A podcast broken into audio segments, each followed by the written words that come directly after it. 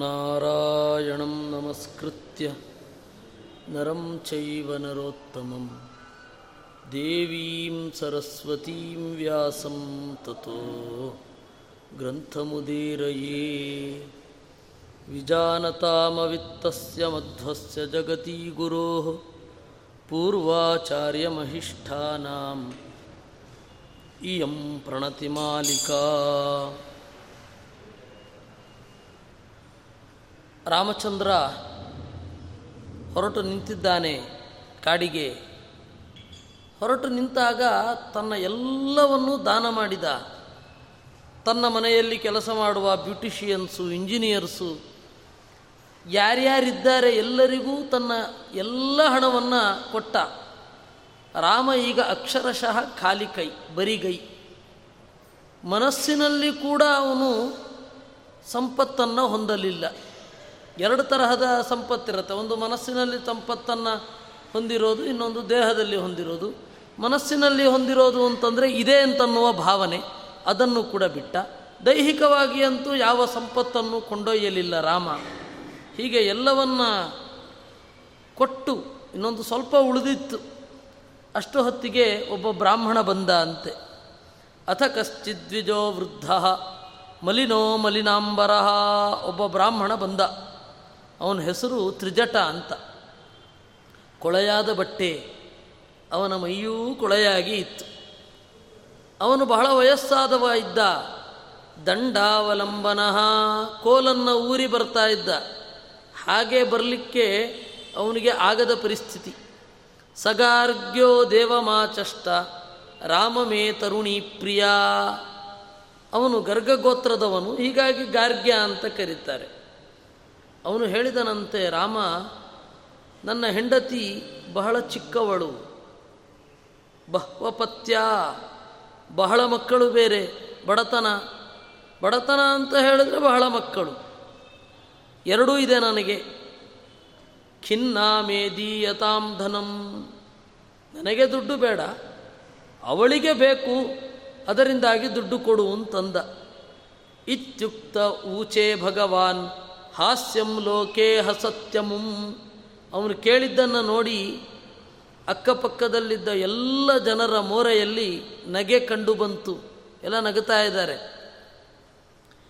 ಅವನು ಕೇಳಿದ್ದು ನೋಡಿ, ತರುಣಿ ಅಂತಂದ ಚಿಕ್ಕ ಹುಡುಗಿ ಅಂತ ಅವಳಿಗೆ ಜಾಸ್ತಿ ವಯಸ್ಸಾಗಿತ್ತು.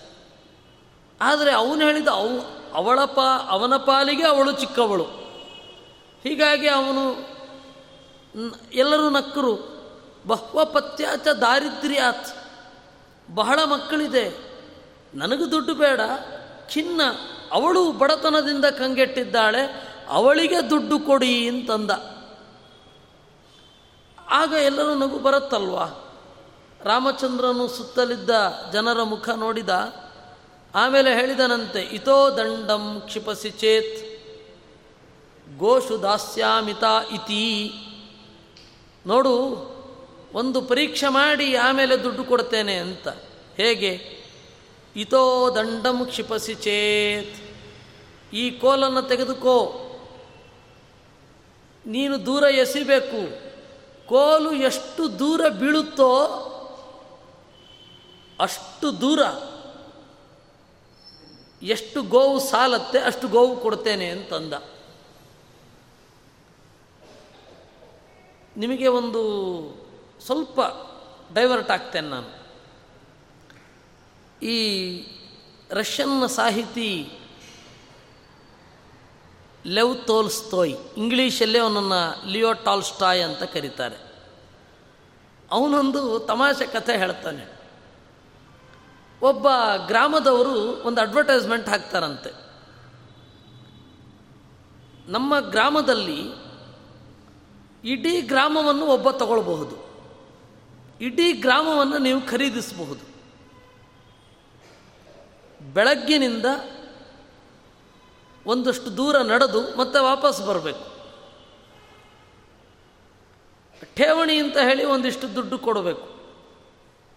ನೀವು ಹೋಗಿ ಬನ್ನಿ. ಬೆಳಗ್ಗೆಯಿಂದ ಹೋಗಿ ನೀವು ವಾಪಸ್ ಬರ್ತೀರಲ್ಲ, ಆಗ ನೀವು ಎಷ್ಟು ದೂರ ಹೋಗಿ ಒಂದು ಗಡಿಯನ್ನು ನೆಟ್ಟು ಬರ್ತೀರೋ ಧ್ವಜವನ್ನು ನೆಟ್ಟು ಬರ್ತೀರೋ ಅಷ್ಟು ಜಾಗ ನಿಮ್ಮದು. ನೀವು ಎಷ್ಟು ಬೇಕಾದ್ರೆ ದುಡ್ಡು ಕೊಡಿ ಅಂತ. ಯಥಾಶಕ್ತಿ ಎಲ್ಲರೂ ಬಂದು ಕೊಡ್ತಾರೆ. ಬೆಳಗ್ಗೆ ನಡಿಲಿಕ್ಕೆ ಶುರು ಮಾಡಿದವರು ಇನ್ನೊಂದು ಸ್ವಲ್ಪ ದೂರ ನಡೆಯೋಣ, ಇನ್ನೊಂದು ಸ್ವಲ್ಪ ದೂರ ನಡೆಯೋಣ. ಮತ್ತೆ ವಾಪಸ್ ಬರಬೇಕು, ಅದು ಷರತ್ತು. ವಾಪಸ್ ಬರಲಿಕ್ಕಾಗಲ್ಲ ಅಂತ ಗೊತ್ತಿದ್ರೂ ಕೂಡ ದೂರ ಹೋಗಿ ಪ್ರಾಣ ಕಳ್ಕೊಂಡು ದುಡ್ಡು ಇವರಿಗೆ. ಇವರಿಗೆ ಭೂಮಿಯೂ ಸಿಗಲಿಲ್ಲ. ಆ ತರಹ ಆಗಿ ಅವನು ಲೆವ್ ಟೋಲ್ಸ್ಟಾಯ್ ಬರಿತಾನೆ ಇನ್ನೂ ಕೂಡ ಅವರು ಇದೇ ಜಾಹೀರಾತಿನಿಂದ ದುಡ್ಡು ಮಾಡ್ತಾ ಇದ್ದಾರೆ, ಯಾರಿಗೂ ಭೂಮಿ ಸಿಕ್ಕಿಲ್ಲ ಅಂತ. ಏಕೆಂದರೆ ಎಲ್ಲರಿಗೂ ಆಸೆ ಬರ್ತಾ ಶುರು ಆಗುತ್ತೆ ಅಂತ. ಯಾಕೆ ಹೇಳಿದೆ ಅಂತಂದರೆ, ರಷ್ಯಾದಲ್ಲಿ ನಡೆದ ಆ ಘಟನೆಗೂ, ರಾಮಾಯಣದಲ್ಲಿ ಬಂದ ಈ ಘಟನೆಗೂ ಒಂದು ಸ್ವಲ್ಪ ಸಾದೃಶ್ಯ ಇದೆ. ಏನದು? ನೀನು ಎಷ್ಟು ದೂರ ಎಸಿತೆ ಅಷ್ಟು ನಾನು ಕೊಡ್ತೇನೆ ಅಂತಂದ. ಅದು ಒಬ್ಬನಿಗೆ ಹೇಳಿದ್ದು. ಅವ ಏನು ಮಾಡಿದ ಅಂತೆ? ಗಟ್ಟಿಯಾಗಿ ತಯಾರಾದ ಸಶಾಣೀಂ ಮಲಿನಾಂ ಕಕ್ಷ್ಯಾಂ ವೃದ್ಧಸ್ತಂ ವೇಷ್ಟ್ಯ ಸಂಭ್ರಮಿ ಕಚ್ಚಗಟ್ಟಿ ಕಟ್ಟಿಕೊಂಡ ಅಂತೆ. ಮೇಲ್ಗಡೆ ಹೊದ್ದ ಶಾಟಿಯನ್ನು ಟೊಂಕಕ್ಕೆ ಗಟ್ಟಿಯಾಗಿ ಬಿಗಿದುಕೊಂಡ. ಸರ್ವ ಪ್ರಾಣೇನ ವೇಗಿತ ಉಸಿರು ಬಿಗಿ ಹಿಡಿದ. ಆವಿದ್ಯ ದಂಡಂ ಚಿಕ್ಷೇಪ ಗಟ್ಟಿಯಾಗಿ ತಿರುಗಿಸಿ ಎಸೆದ ಕೋಲನ್ನ ಸದಂಡ ಸರಯೂಂ ತೀರ್ತ್ವ ಗೋಸಹಸ್ರೇ ಸಮಾಪತತ್.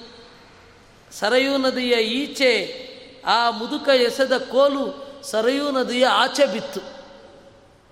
ಎಷ್ಟು ಗೋವುಗಳು ನಿಲ್ಲಿಕ್ಕಾಗತ್ತೆ ಅಂತ ಮೆಷರ್ ಮಾಡಿ ನೋಡಿದರೆ ಸಾವಿರ ಗೋವುಗಳು ನಿಲ್ಲುವಷ್ಟು ಜಾಗ ಅಷ್ಟನ್ನು ಕೊಟ್ಟಂತೆ. ಕೊಟ್ಟು ರಾಮಚಂದ್ರ ಆಶ್ಲಿಷ್ಯ ತಂ ವಿಪ್ರಂ ಗೋಸಹಸ್ರಂ ದದೌ ಪ್ರಭು. ಗಟ್ಟಿಯಾಗಿ ತಬ್ಬಿ ರಾಮ ಹೇಳಿದನಂತೆ, ಪರಿಹಾಸ ಕೃತ ಸಖೆ ನಾನು ತಮಾಷೆ ಮಾಡಿದ್ದು ಕ್ಷಮಿಸಿಬಿಡು ಅಂತಂದ. ಹಾಗ ರಾಮ ಯಾಕೆ ತಮಾಷೆ ಮಾಡಿದ್ದು? ಸೀರಿಯಸ್ ಆಗಿದ್ದಾರೆ ಎಲ್ಲರೂ ಕೂಡ. ಅಂಥ ಸಂದರ್ಭದಲ್ಲಿ ಈ ನಗಚಾಟಿಕೆ ಬೇಕಾ? ನಮ್ಮ ವಿದ್ಯಾಪೀಠದಲ್ಲಿ ದ್ವಾದಶ ಸಭೆ ಅಂತ ಒಂದಾಗತ್ತೆ. ಅಲ್ಲಿ ಒಂದು ಚರ್ಚೆ ಇಟ್ಟಿದ್ರು. ಭಾರತದವರು ಪಾಕಿಸ್ತಾನದ ಮೇಲೆ ಯುದ್ಧ ಮಾಡಬೇಕಾ ಮಾಡಬಾರ್ದ? ಎಲ್ಲ ರೀತಿಯಿಂದ ಚರ್ಚೆ ಮಾಡಿ ಅಂತ. ಎರಡು ಬಣದವರು ಉಗ್ರವಾಗಿ ವಾದ ಮಾಡ್ತಾ ಇದ್ದಾರೆ. ಒಬ್ಬ ಎದ್ದ. ಅವನು ಎದ್ದು ನಿಧಾನವಾಗಿ ಬಂದು ವಾದ ವಿಪರೀತ ಕಾವೇರಿದೆ. ಅಧ್ಯಾಪಕರು, ನಿರ್ಣಾಯಕರು ಯಾರು ಕೂತಿದ್ದಾರೆ, ಅವರು ಕೂಡ ಟೆನ್ಸ್ ಆಗಿ ಇದ್ದಾರೆ. ಅವನು ಬಂದು ನಿಧಾನವಾಗಿ ಹೇಳಿದ, ಜಾಸ್ತಿ ಗಲಾಟೆ ಮಾಡಬೇಡಿ ಅಂತ. ಅವನ ಮೇಲೆ ಎಲ್ಲರೂ ಸಿಟ್ಟು ತಿರುಗಿತ್ತು. ಹಾಗೆ ಇಷ್ಟು ಸೀರಿಯಸ್ ಆದ ಸಂದರ್ಭದಲ್ಲಿ ಜೋಕ್ ಮಾಡಬಹುದಾ? ರಾಮ ಮಾಡಿದ್ದು ತಪ್ಪಲ್ವಾ? ಅಂತ ಹೇಳಿ ಎಲ್ಲರೂ ಪ್ರಶ್ನೆ ಮಾಡೋದು. ಅದಕ್ಕೆ ಉತ್ತರ ಇದು. ರಾಮಚಂದ್ರ ತಮಾಷೆ ಮಾಡಿದ್ದು ರಾಮಚಂದ್ರನ ಸ್ಥಾನ ಏನು ಅನ್ನೋದನ್ನು ಗಮನಿಸಿಕೊಳ್ಳಿ. ರಾಮಚಂದ್ರ ಜನರನ್ನು ಬಂಡಾಯ ಏಳುವಂತೆ ಮಾಡಬಾರದು. ಬಂಡಾಯ ಏಳಬಾರದು ಅಂದರೆ ನನಗೆ ಒಂದು ಚೂರು ದುಃಖ ಆಗಿಲ್ಲ ಅನ್ನೋದನ್ನು ಪ್ರೆಸೆಂಟ್ ಮಾಡಬೇಕು. ಅದನ್ನು ಹೆಂಗೆ ಪ್ರೆಸೆಂಟ್ ಮಾಡೋದು? ಹಾಸ್ಯದ ಮೂಲಕ ತಾನೇ. It is not just kidding ಅದು ಒಂದು ಇಡೀ ಬಂಡಾಯವನ್ನು ತಡೆದದ್ದು, ಕ್ರಾಂತಿಯಾಗದಂತೆ ತಡೆದದ್ದು. ಇಲ್ಲಾಂದ್ರೆ ನಾಳೆ ಜನ ಬಂಡಾಯ ಎದ್ರೆ? ರಾಮಚಂದ್ರ ಒತ್ತಾಯದಿಂದ ಕಾಡಿಗೆ ಹೋದ ಅಂತ ಅನ್ನಿಸಬಾರದು. ಅದರಿಂದಾಗಿ ರಾಮಚಂದ್ರ ಈ ಜೋಕ್ ಮಾಡಿದ. ಓ ಬ್ರಾಹ್ಮಣನೇ, ನಿನಗೆ ದುಡ್ಡು ಬೇಕಾದರೆ ಗಟ್ಟಿಯಾಗಿ ಕೋಲನ್ನು ಎಸಿ. ಎಷ್ಟು ದೂರ ಬೀಳತ್ತೋ ಅಷ್ಟು ಕೊಡ್ತೇನೆ ಅಂತ. ಬ್ರಾಹ್ಮಣನಿಗೂ ಗೊತ್ತಾಯಿತು, ಅವನು ಸಿಟ್ಟು ಮಾಡಿಕೊಳ್ಳಿಲ್ಲ. ರಾಮಚಂದ್ರನ ಆಂತರ್ಯ ಅರ್ಥ ಆಯಿತು ಅವನಿಗೆ. ಅದಕ್ಕೆ ಅವನೇನು ಮಾಡಿದ? ಒಂದು ಚೂರು ಬೇಸರ ಮಾಡಿಕೊಳ್ಳದೆ, ಎಲ್ಲರೂ ತಮಾಷೆ ಮಾಡಲಿ ಅಂತಲೇ ಗಟ್ಟಿಯಾಗಿ ಕಚ್ಚೆಯನ್ನು ಕಟ್ಟಿ, ಹೀಗೆ ಬಾಗಿದ್ದವ ಎದ್ದು ನಿಂತು, ನೋಡಪ್ಪ, ಮುದಿ ಬ್ರಾಹ್ಮಣನಿಗೆ ಎಷ್ಟು ಆಸೆ ಅಂತ ಹೇಳಿ ಎಲ್ಲರೂ ತಮಾಷೆಗೆ ಶುರು ಮಾಡಬೇಕು ಅಂತಲೇ ಅವನು ಆ ರೀತಿ ಮಾಡಿದ್ದು. ಆಮೇಲೆ ರಾಮಚಂದ್ರನು ಅಪ್ಪಿ ಹೇಳಿದ, ಪರಿಹಾಸ ಕೃತೋ ಭದ್ರ. ನಾನು ತಮಾಷೆ ಮಾಡಿದ್ದು ಕ್ಷಮ್ಯತಾಂ, ಕ್ಷಮಿಸು ಅಂತ ಕೇಳಿದ. ಹೀಗೆ ಮಾಡಿದ್ರಿಂದಾಗಿ ಏನಾಯಿತು ಅಂದರೆ ಜನರಿಗೊಂದು ಅರ್ಥ ಆಯಿತು. ರಾಮಚಂದ್ರನ ಮನಸ್ಸಿನಲ್ಲಿ ಹೇಳಲಾಗದ ಆಳವಾದ ದುಃಖ ಇದ್ದಿದ್ದರೆ ಈ ರೀತಿ ತಮಾಷೆ ಮಾಡ್ತಿರಲಿಲ್ಲ. ತಮಾಷೆ ಮಾಡ್ತಾ ಇದ್ದಾನೆ ಅಂತಂದರೆ ಹೇಳಲಾಗದ ಎಲ್ಲವನ್ನೂ ಅಲಗಿಸುವ ಗಾಢವಾದ ದುಃಖ ಇಲ್ಲ ಅಂತ ಅರ್ಥ. ಆದ್ದರಿಂದ ನಾವು ರಾಮಚಂದ್ರನನ್ನು ಮೆಚ್ಚಬೇಕು. ನಾವು ಬಂಡಾಯ ಹೇಳ್ಬಾರ್ದು. ಯಾಕೆಂದರೆ ನಾವು ಬಂಡಾಯ ಎದ್ದು ದಶರಥನ ಮೇಲೆ ದಾಳಿ ಮಾಡಿ ಭರತನನ್ನು ಕೆಳಗಡೆ ಇಳಿಸಬಹುದು. ರಾಮನಿಗೆ ಕೊಡುವಂಥ ಒತ್ತಾಯ ಮಾಡಬಹುದು. ಆದರೆ ಅದು ರಾಮನಿಗೆ ಇಷ್ಟ ಇಲ್ಲ ಅಂತ ಸ್ಪಷ್ಟ ಸಂದೇಶ ಹೋಗಬೇಕಾಯಿತು. ಆದ್ದರಿಂದ ರಾಮಚಂದ್ರ ಅತ್ಯಂತ ಗಂಭೀರವಾದ ಪರಿಸ್ಥಿತಿಯಲ್ಲಿ ಇಷ್ಟು ತಮಾಷೆ ಮಾಡಿದ್ದು. ಅರಿಯದೇ ಅಲ್ಲ. ದಡ್ಡತನದಿಂದ ಅಲ್ಲ. ಜನರ ಮೇಲೆ ಯಾವ ಪರಿಣಾಮ ಬೀರಬೇಕು? ಪಾಸಿಟಿವ್ ರೆಸ್ಪಾನ್ಸ್ ಬರಲಿ ಅವರಿಗೆ. ಮತ್ತು ಜನರಿಗೆ ಗೊತ್ತಾಗಿ ಅವರು ನನ್ನ ತಂದೆಯ ರಾಜ್ಯದಲ್ಲಿ ಸುಲಭವಾಗಿ ಇರ್ರಿ. ರಾಮಚಂದ್ರನ ಒಂದು ಜೋಕು ಒಂದು ದೊಡ್ಡ ರಾಷ್ಟ್ರ ವಿಪ್ಲವವನ್ನು ತಡೆಯಿತು. ಹೀಗಾಗಿ ಒಂದು ಕ್ರಾಂತಿ ಆಗೋದನ್ನು ರಾಮಚಂದ್ರ ಒಂದು ಜೋಕಿನಿಂದ ತಡೆದ. ರಾಮ, ರಾಮನ ವ್ಯಕ್ತಿತ್ವ ಎಷ್ಟು ದೊಡ್ಡದು. ನಮ್ಮ ಅಪ್ಪ ಅಮ್ಮನಿಗೆ ಇದರಿಂದ ನೋವಾಗಬಾರದು. ನನ್ನ ತಮ್ಮನಿಗೆ ಅನ್ನಿಸಬಾರದು. ರಾಮಚಂದ್ರ ಕಾಡಿಗೆ ಹೊರಟರೂ ಕೂಡ ತನ್ನ ಜನಗಳನ್ನು ಇಲ್ಲೇ ಇಟ್ಟು ಬಂಡಾಯದ ಬಿಸಿ ಹಬ್ಬಿಸಿದ್ದಾನೆ ಅಂತ ನಾಳೆ ಭರತನಿಗೆ ಅನ್ನಿಸಬಾರದು ಅಂತ. ಹೀಗಾಗಿ ರಾಮಚಂದ್ರನ ಈ ಸಣ್ಣ ನಡೆ ತ್ರಿಜಟನನ್ನು ತಮಾಷೆ ಮಾಡಿದ್ದರ ಹಿಂದೆ ಇಷ್ಟು ದೊಡ್ಡ ಉದ್ದೇಶಗಳಿದೆ. ಇಷ್ಟು ಮುಗಿದ ಮೇಲೆ ಜೋಕ್ ಮುಗಿಲಿಲ್ಲ ಅಂತಾರೆ. ಇಯಕ್ಷವೇ ಪುನಸ್ತಸ್ಮೈ ಕಾಮಂ ವಿತ್ತಂ ಪ್ರದತ್ತವಾನ್. ನಾನು ಯಾಗ ಮಾಡಬೇಕು? ಇದು ನನ್ನ ಉದರಂಭರಣಕ್ಕೆ ಆಯಿತು. ನನ್ನ ಮಕ್ಕಳಿಗೆ ಊಟ ಹಾಕಲಿಕ್ಕಾಯಿತು. ನನ್ನ ಹೆಂಡತಿಗೆ ಊಟ ಹಾಕಲಿಕ್ಕಾಯಿತು. ನಾನು ಯಾಗ ಮಾಡಬೇಕು ಅಂತ ಇದ್ದೇನೆ. ಅದಕ್ಕೆ ಇನ್ನೊಂದಿಷ್ಟು ಹಣ ಕೊಟ್ಟರೆ ಒಳ್ಳೆಯದು ಅನ್ನಂತೆ ಬ್ರಾಹ್ಮಣ. ಅವನಿಗೂ ಕೂಡ ಅವನು ಕೇಳಿದಷ್ಟು ಹಣವನ್ನು ರಾಮಚಂದ್ರ ಕೊಡಿಸಿದ. ಆಗ ಪ್ರಜೆಗಳೆಲ್ಲ ರಾಮನ ಈ ಗುಣಗಳನ್ನು ನೋಡಿ ನಾವು ಅಳವಡಿಸಿಕೊಳ್ಳಬೇಕು ಅಂತ ಹೇಳಿ ತಣ್ಣಗಾದರು. ಅಲ್ಲಿಗೆ ರಾಮಚಂದ್ರ ಕಾಡಿಗೆ ಹೋದರೂ ಕೂಡ ಬಂಡಾಯ ಆಗದಂತೆ ನೋಡಿಕೊಂಡ. ಇತ್ತಂ ವಿಭಜ್ಯ ವಿಪ್ರೇಭ್ಯೋ ವಿಶ್ವೇಶೋ ವಿತ್ತಮುತ್ತಮಂ ಸಾನುಜ ಸಹಜಾನಕ್ಯ ಜನಕಂ ದ್ರಷ್ಟುಮೇಯಿವಾನ್ ಈ ರೀತಿಯಾಗಿ ತನ್ನ ಎಲ್ಲ ಹಣವನ್ನು ಎಲ್ಲರಿಗೆ ಹಂಚಿ ಅಕ್ಷರಶಃ ಬರಿಗೈ ಬರಿಗಾಲವನಾಗಿ ಕಾಡಿಗೆ ಹೋಗಬೇಕು ಅಂತ ಪೂರ್ತಿ ಸಿದ್ಧತೆ. ಸಿಟ್ಟಿನಿಂದ ಅಲ್ಲ, ನನ್ನ ಒಂದಿಷ್ಟು ಹಣವನ್ನು ಎತ್ಕೊಂಡು ಹೋಗ್ತೇನೆ ಅಂತ ಅಲ್ಲ, ನನ್ನ ಪಾಲು ನನಗೆ ಕೊಟ್ಬಿಡಿ ಅಂತ ಅಲ್ಲ, ನನ್ನದೇನೂ ಅಲ್ಲ ಅಂತನ್ನುವ ಭಾವನೆಯನ್ನು ಮೂಡಿಸಿ ರಾಮಚಂದ್ರ ಕಡೆಯ ಬಾರಿ ಅನುಜ್ಞೆ ಕೇಳಿ ಬರಲಿಕ್ಕೆ ಅಂತ ತಂದೆಯ ಬಳಿಗೆ ಹೋದ. ವಾಚವು ಚುರ್ಬಹುವಿಧಾ ಶೋಕ ಶಂಕು ಕ್ಷತಾಂತರಾಹ ಇಷ್ಟು ಹೊತ್ತಿಗೆ ಒಂದು ಹನ್ನೊಂದು ಗಂಟೆಯ ಸಮಯ ಅಂತ ಇಟ್ಟುಕೊಳ್ಳಿ. ಬೆಳಗ್ಗೆ ಬೇಗ ಆರು ಗಂಟೆಯಿಂದ ಏಳು ಗಂಟೆಯ ಒಳಗಡೆ ಅದು ಅಭಿಷೇಕ ಆಗಬೇಕಿತ್ತು. ಆದರೆ ಅಭಿಷೇಕ ಆಗಲಿಲ್ಲ. ಇಷ್ಟೆಲ್ಲ ವಿಪ್ಲವಗಳು ನಡೆದಿದೆ. ಹನ್ನೊಂದು ಗಂಟೆ ಹನ್ನೊಂದುವರೆಯ ಸಂದರ್ಭ ರಾಮಚಂದ್ರ ತನ್ನ ತಮ್ಮ ಹಾಗೂ ಹೆಂಡತಿಯನ್ನು ಕರೆದುಕೊಂಡು ದಶರಥನ ಬಳಿ ಹೋಗಿ ಅನುಮತಿಯನ್ನು ಕೇಳಬೇಕು ಅಂತ ಇದ್ದಾನೆ. ಇಷ್ಟು ಹೊತ್ತು ರಾಮಚಂದ್ರ ತಮಾಷೆ ಮಾಡ್ತಾ ಇದ್ದದ್ದು ಜನರ ಮನಸ್ಸೆಲ್ಲ ಶಾಂತವಾಗಿ ಇತ್ತು. ಯಾವಾಗ ಈ ತಮಾಷೆ ನಿಂತಿತೋ ಮತ್ತೆ ಜನರಿಗೆ ಸಂಕಟ ಆಗಲಿಕ್ಕೆ ಶುರು ಆಯಿತು ಅವರು ಅಂದುಕೊಂಡ್ರಂತೆ ಯಾಂತಂ ಯಮನ್ವೇತಿ ಚ, ಚಮೂಶ್ಚತುರಂ ಚತುರಂಗಿಣಿ, ಯಾರು ಹೋಗಬೇಕಾದರೆ ಎಲ್ಲ ಸೇನೆಗಳು ಹಿಂಬಾಲಿಸ್ತಾ ಇದ್ವೋ, ಅವನು ಒಬ್ಬಂಟಿಯಾಗಿ ಬೀದಿಯಲ್ಲಿ ನಡ್ಕೊಂಡು ಹೋಗ್ತಾ ಇದ್ದಾನೆ. ಯಾನ ಶಕ್ಯ ಪುರಾ ದ್ರಷ್ಟುಂ ಸತ್ವೈರಾಕಾಶಗೈರಪಿ, ಯಾವ ಸೀತೆಯನ್ನು ಆಕಾಶದ ಮೇಲ್ಗಡೆ ಹಾರುತ್ತಿದ್ದ ಹಕ್ಕಿಗಳೂ ನೋಡ್ಲಿಕ್ಕೆ ಸಾಧ್ಯ ಇರಲಿಲ್ವೋ, ಅವಳನ್ನು ಇಡೀ ಅಯೋಧ್ಯೆ ನೋಡ್ತಾ ಇದೆ, ಅವಳು ಬೀದಿಯಲ್ಲಿ ನಡ್ಕೊಂಡು ಹೋಗ್ತಾ ಇದ್ದಾಳೆ. ಮುಂಚತೀಮಾಂ ಶ್ರಿಯಂ ಪ್ರಾಪ್ತಾಂ. ಈಶ್ವರೋಪ್ಯಖಿಲೇಶ್ವರ. ಕೈಕೇಯ ವಾಕ್ಯ ಮಾತ್ರೇಣ ಪಶ್ಯತಾ ಸಂಗೀತಾಂ ಪ್ರಭೋ. ನೋಡಿ according to constitution he can argue ಏನು, ಇದು ನನಗೆ ಸೇರಬೇಕು ಅಂತ. ಕಾನೂನಿನ ಪ್ರಕಾರ ನನಗೆ ಸೇರಬೇಕು. ಒಂದು ರಾಜ್ಯ ಭಾಗ ಆಗಬಹುದಷ್ಟೇ ವಿನಃ, ನಾನು ಕಾಡಿಗೆ ಹೋಗೋದು ಸರಿಯಲ್ಲ. ಮತ್ತು ನಾನು ಮೇಜರ್ರು ನಮ್ಮ ಅಪ್ಪ ತೀರ್ ತೆಗೆದುಕೊಂಡ ದಡ್ಡ ತೀರ್ಮಾನಕ್ಕೆ ನಾನು ಬಾಧ್ಯನಲ್ಲ ಅಂತ ರಾಮಚಂದ್ರ ಹೇಳಬಹುದಿತ್ತು. ಅದನ್ನು ಹೇಳಲಿಲ್ಲ. ಕೈಕೇಯಿ ಹೇಳಿದಳು, ಆಯಿತು ಹೊರಡ್ತೇನೆ ಎಂದ. ಪಶ್ಯತ ಅಸಂಗಿತಾಂ ಪ್ರಭೋ ನೋಡಿ. ಅಸಂಗಿತಾಂ ಪ್ರಭೋ ಅವನ ಡಿಟ್ಯಾಚ್ಮೆಂಟನ್ನು ನೋಡಿ. ಅವನ ವೈರಾಗ್ಯವನ್ನು ನೋಡಿ ಇಂದ್ರಂತೆ. ಯದಿ ರಾಮೋ ವನಂ ಯಾತಿ, ಯಾಮಸ್ಸರವೇ. ವಯಂ ವನಂ. ರಾಮಚಂದ್ರ ಕಾಡಿಗೆ ಹೋಗ್ತಾನೆ ಅಂದರೆ ನಾವೂ ಹೊರಟು ಬಿಡ್ತೇವೆ. ನೈನಂ ವಿನಾಹಿ ಜೀವಾಮಹ. ಜಲಂ ಜಲಚರ ಯಥಾ ಮೀನು ನೀರನ್ನು ಹೇಗೆ ಬಿಟ್ಟಿರುವುದಿಲ್ಲವೋ ಹಾಗೆ ನಾವು ಇವನನ್ನು ಬಿಡಲಾಗುವುದಿಲ್ಲ. ಬೇಕಂದರೆ ಕಾಡಿಗೆ ಹೋಗೋಣ.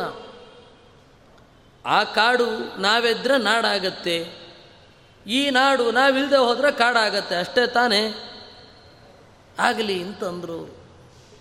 ಆರ್ತವಾಚ ಮನಾರ್ಥಸ್ತಾಂ ಶುಶ್ರುವಾನ್ ಭಗವಾನಿತಿ ಪ್ರಹಸನ್ ಪ್ರಾವಿಶದ್ಗೇಹಂ ಪಿತೃರ್ನಾನಾ ವಿಲಾಪಿನಃ ಈ ರೀತಿ ಎಲ್ಲ ಜನ ಮಾತಾಡ್ಕೊಳ್ತಾ ಇದ್ದರೆ ರಾಮಚಂದ್ರ ಅವರನ್ನು ಕಡೆಗಣ್ಣಿನಿಂದ ನೋಡಿದ ನಕ್ಕ ಸುಮ್ಮನೆ ಮುಂದೆ ಹೋದ.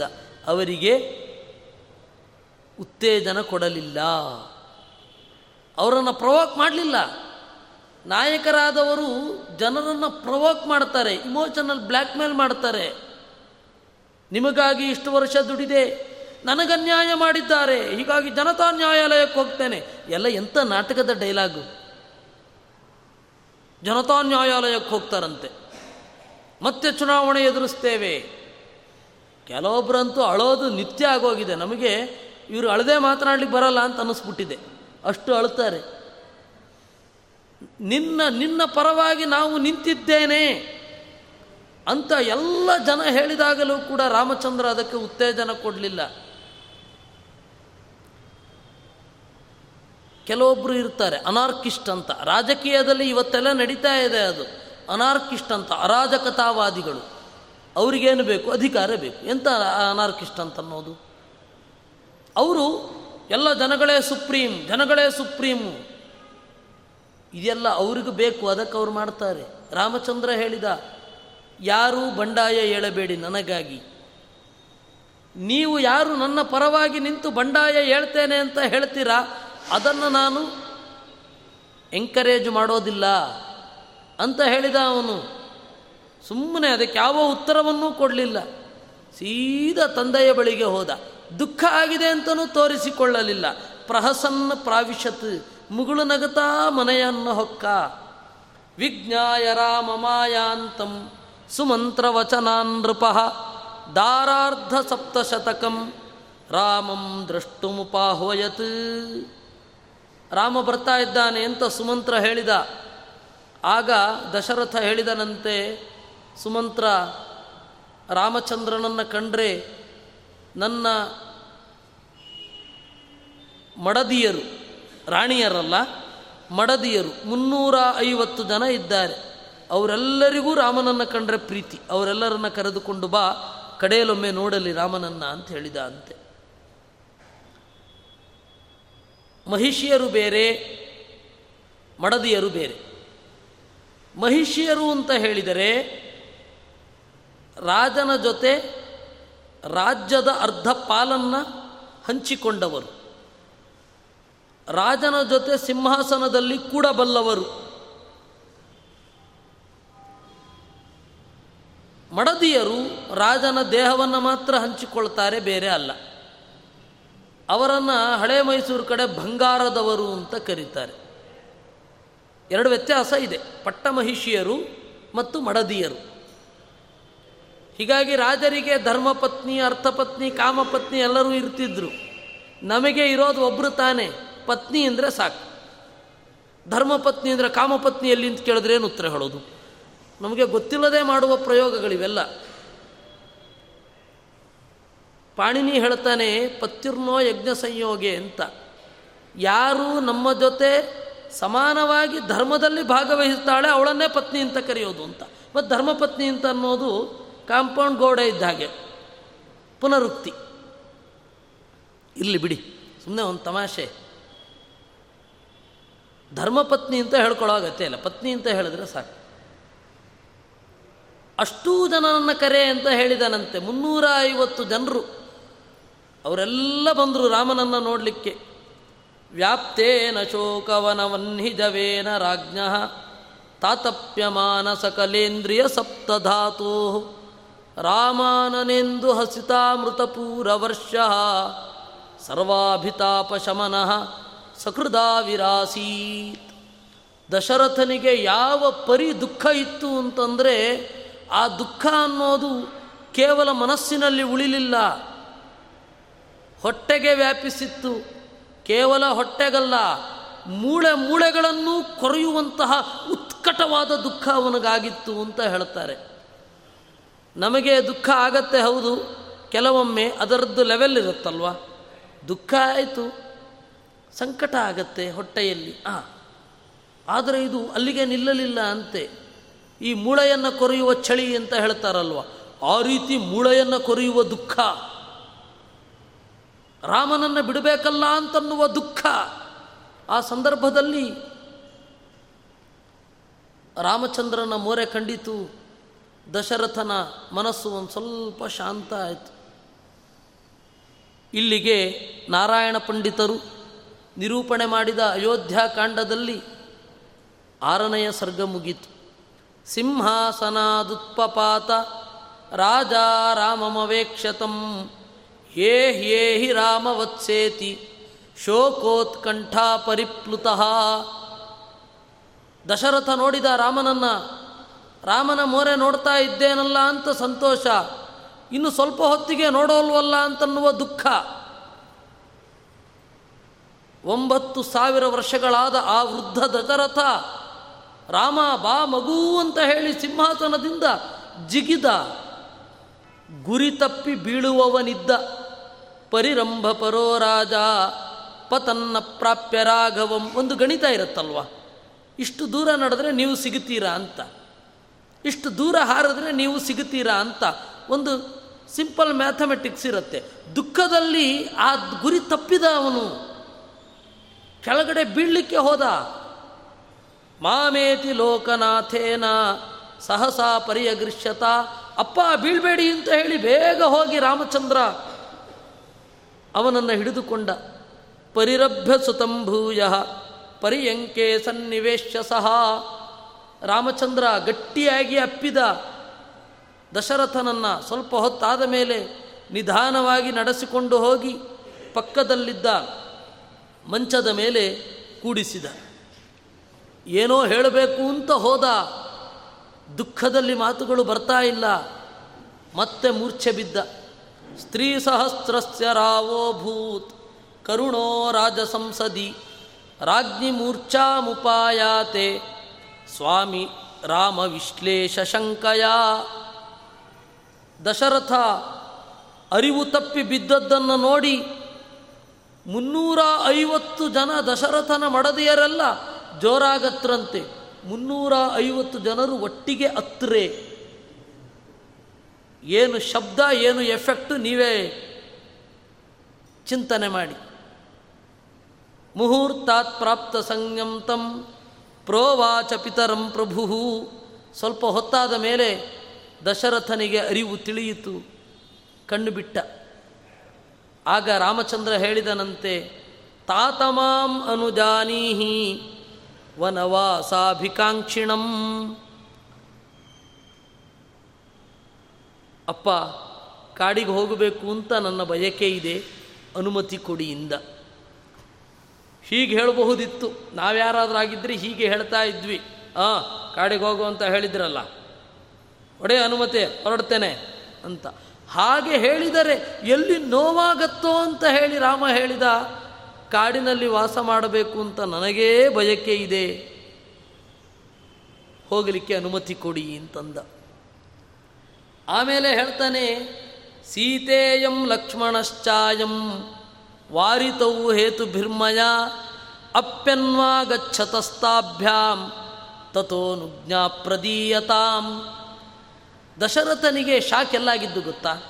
ಕೇವಲ ರಾಮ ಮಾತ್ರ ಹೋಗ್ತಾ ಇಲ್ಲ, ಸೀತೆಯೂ ಹೋಗ್ತಾ ಇದ್ದಾಳೆ, ಲಕ್ಷ್ಮಣನೂ ಹೋಗ್ತಾ ಇದ್ದಾನೆ. ಅದನ್ನು ಇವನು ಹೇಳಿದ, ಅಪ್ಪ, ನಾನು ಸೀತೆಯನ್ನು, ಲಕ್ಷ್ಮಣನನ್ನು ಬಹಳ ತಡೆದೆ ಬೇಡ ಅಂತ.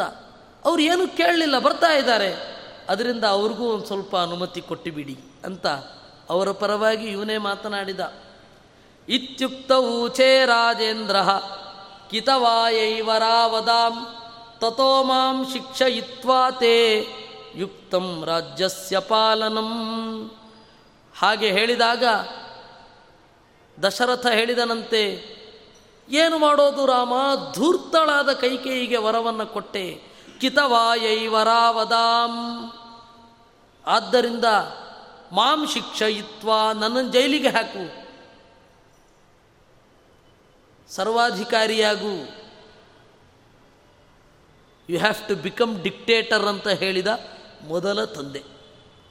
ಆಮೇಲೆ ಆಮೇಲೆ ಡೆಲ್ಲಿಯನ್ನು ಆಳಿದ ಬಹಳ ಜನರ ಕಥೆ ಗೊತ್ತಿರಬಹುದು. ತಂದೆಯನ್ನು ಸೆರೆಮನೆಗೆ ಹಾಕೋದು ತಮ್ಮಂದ್ರನ್ನೆಲ್ಲ ಕತ್ತರಿಸೋದು, ಇವರು ರಾಜರಾಗುವುದು. ಇಂತಹ ಔರಂಗಜೇಬ ಎಲ್ಲಿ ರಾಮ ಎಲ್ಲಿ ದಶರಥ ಹೇಳಿದ, ದಯವಿಟ್ಟು ಕೇಳ್ತಾ ಇದ್ದೇನೆ, ನನ್ನನ್ನು ಶಿಕ್ಷಿಸು, ಜೈಲಿನಲ್ಲಿ ಹಾಕು, ನೀನು ರಾಜ್ಯಭಾರ ಮಾಡು ಅಂತ. ಬತಯಾಸ್ಯಸಿತಾ ತತ್ವಂ ಅಥವಾ ಸರ್ವಥಾವನಂ. ರಾಮಚಂದ್ರ ಸುಮ್ಮನೆ ನಿಂತಿದ್ದ. ದಶರಥನಿಗೆ ಅವನ ಭಾಷೆ, ಅವನ ಮನೋಭಾವ ಅರ್ಥ ಆಯಿತು. ಅವನು ಹೇಳಿದನಂತೆ, ಹೋಗಲಿ. ನೀನು ಕಾಡಿಗೆ ಹೋಗ್ತಿ ಅಂತಾದರೆ ನನ್ನನ್ನಾದರೂ ಕರ್ಕೊಂಡು ಹೋಗು ನಯಮಾಂ ನರ ವೈಡೂರ್ಯ, ನ ಜೀವಾಮಿತ್ವಯಾ ವಿನ, ನೀನಿಲ್ಲದೆ ನಾನು ಬದುಕುವುದಿಲ್ಲ. ಇತ್ಯುಕ್ತವು ಚೇರಾಮಸ್ತಂ ನೈವಂ ವಕ್ತುಂ ತ್ವಮರಹಸಿ. ಅದಕ್ಕೆ ರಾಮ ಹೇಳಿದ, ಅಪ್ಪ, ನೀವು ಹೀಗೆ ಹೇಳಬಾರದು. ನೀನೇ ಮಹಾರಾಜ, ಭರತ ಯುವರಾಜ. ಸ್ವರ್ಗೇ ವಾ ನರಕೇ ವಾಪಿ, ವನೇ ವಾ ಪಟ್ಟಣೇಪಿ ವಾ, ಸುಖಮೇವ ನಮೇ ದುಃಖಂ ತಸ್ಮಾತ್ವಂ ತ್ವಂ ನಿರ್ವೃತೋ ಭವಾ.